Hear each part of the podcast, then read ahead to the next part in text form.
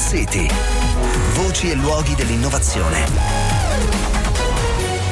Di Maurizio Melis. Buonasera, buonasera, bentornati a Smart City. Questa sera andiamo all'Università di Parma per parlare del progetto Marcus. Marcus sta per Mitigation and Adaptation in Resilient Coastal and Estuary Integrated Units ed è dedicato allo studio dell'interazione tra la corrente eh, dei fiumi e le onde di mare nella zona dell'estuario del fiume Misa con l'obiettivo questo diciamo di far luce su alcuni processi fisici che in tempi anche eh, recenti hanno amplificato gli effetti delle alluvioni in eh, diverse zone della costa eh, sia dell'Emilia Romagna che eh, delle eh, Marche con l'obiettivo naturalmente poi di stabilire anche le basi per delle prime forme di adattamento climatico. Il progetto è coordinato dall'Università Politecnica delle Marche e coinvolge oltre all'Università di Parma anche il Politecnico di Bari e l'Università di Catania. Ne parliamo con Sandro Longo che è docente di idraulica ambientale costiera al Dipartimento di Ingegneria e Architettura dell'Ateneo Parmense. Eh, bentornato Longo. Buonasera, buonasera a lei e a tutti i radioascoltatori.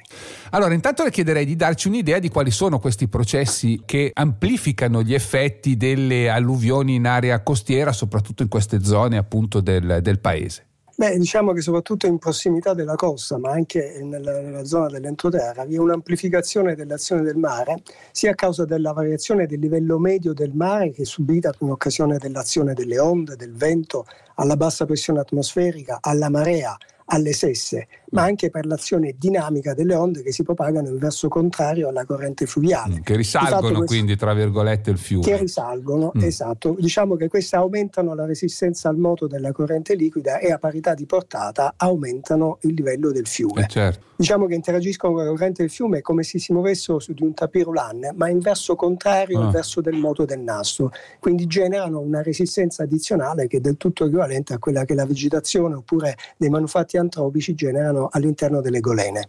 Poi vi sono anche altri aspetti di interesse, quali per esempio la risalita del cuneo salino e la certo. salvaguardia della biodiversità in certo. un ambiente dove acqua dolce e acqua salata si mescolano. Tutto questo ha a che fare anche con il cambiamento climatico? In che allora, misura? Indubbiamente il cambiamento climatico interviene ormai in qualunque attività di salvaguardia del territorio, eh, ha anche a che fare con una presa di coscienza del ruolo che il mare ha sul fiume, quindi non possono essere analizzati analizzati separatamente, mm. ma sono strettamente correlati. E un'analisi di largo respiro olistico, oserei dire, di tutto quanto interviene, con un occhio naturalmente all'evoluzione dei parametri climatici che di suo sta diventando particolarmente mm. importante, soprattutto in ambiti come il nostro nel Mediterraneo, dove normalmente le condizioni non sono state mai particolarmente avverse. Quindi l'obiettivo del progetto immagino sarà quello di modellizzare le coste, i fiumi, il comportamento delle masse di acqua, perché immagino che l'obiettivo finale sarebbe quello di evitare questa risalita, no? queste onde che ritornano, che fanno ulteriormente salire poi alla fine il livello dell'acqua nelle situazioni come quelle che si sono già verificate.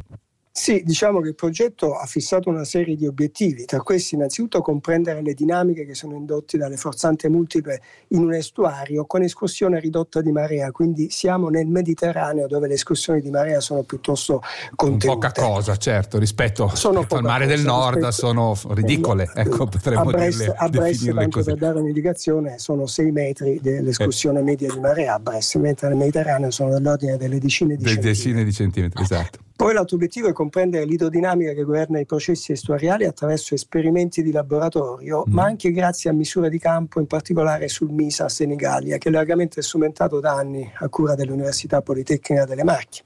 L'altro obiettivo è analizzare i fenomeni di alluvione composita attraverso la modellazione numerica. Cioè, cosa vuol dire alluvione composita? Effetto combinato di, di mare e fiume, esatto, diciamo? Mm? Esatto, quindi di portate di piena del fiume insieme a tempeste che normalmente okay. si accoppiano, cioè è abbastanza certo. raro il caso in cui ci sia una grande portata in assenza di una tempesta al mare.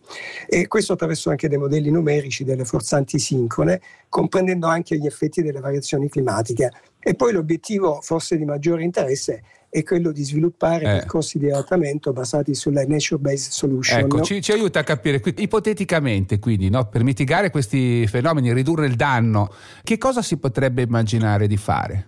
Se mi fa anche un esempio allora, eh, pratico. Sì, sì, allora se qui l'elemento di disturbo è l'azione delle onde, è chiaro che devono essere mitigate le onde, le onde. nel momento in cui si appropinquano mm. alla zona estuariale, mettendo da parte naturalmente tutti i normali interventi nature-based solution per garantire una maggiore ufficiosità dell'alveo che vengono già utilizzati all'interno dei fiumi. Eh, ricordiamo, nature-based solution vuol dire appunto utilizzare piante, per esempio, non so, uno può fare una barriera con delle piante, no? Modifico diciamo, la circolazione delle acque in certe zone. Stiamo parlando di operazioni di questo tipo, non di tirar su barriere per capirsi. Assolutamente. In modo, no, cioè, ecco, un muro, ecco, es- no è sempre un'attività ingegneristica, però con l'utilizzo di ciò che la natura, mm. prima di tutto, ci ha insegnato. Per fare un esempio, mm. diciamo che nella fattispecie è chiaro che dovremmo ben individuarle, quindi è tutto abbastanza in fieri.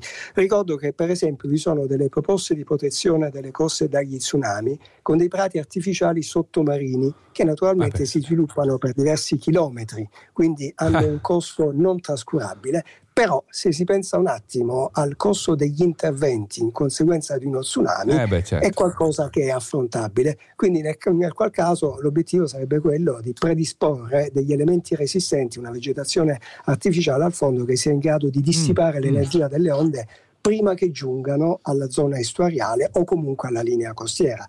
Questo naturalmente è un esempio, poi ci sono certo. altri esempi che dovranno essere opportunamente approfonditi. Va bene, grazie. Allora Sandro Longo, in bocca al lupo per questo progetto. Grazie, grazie a voi, buonasera ancora a tutti. Cari ascoltatori, appuntamento a domani, buona serata anche da parte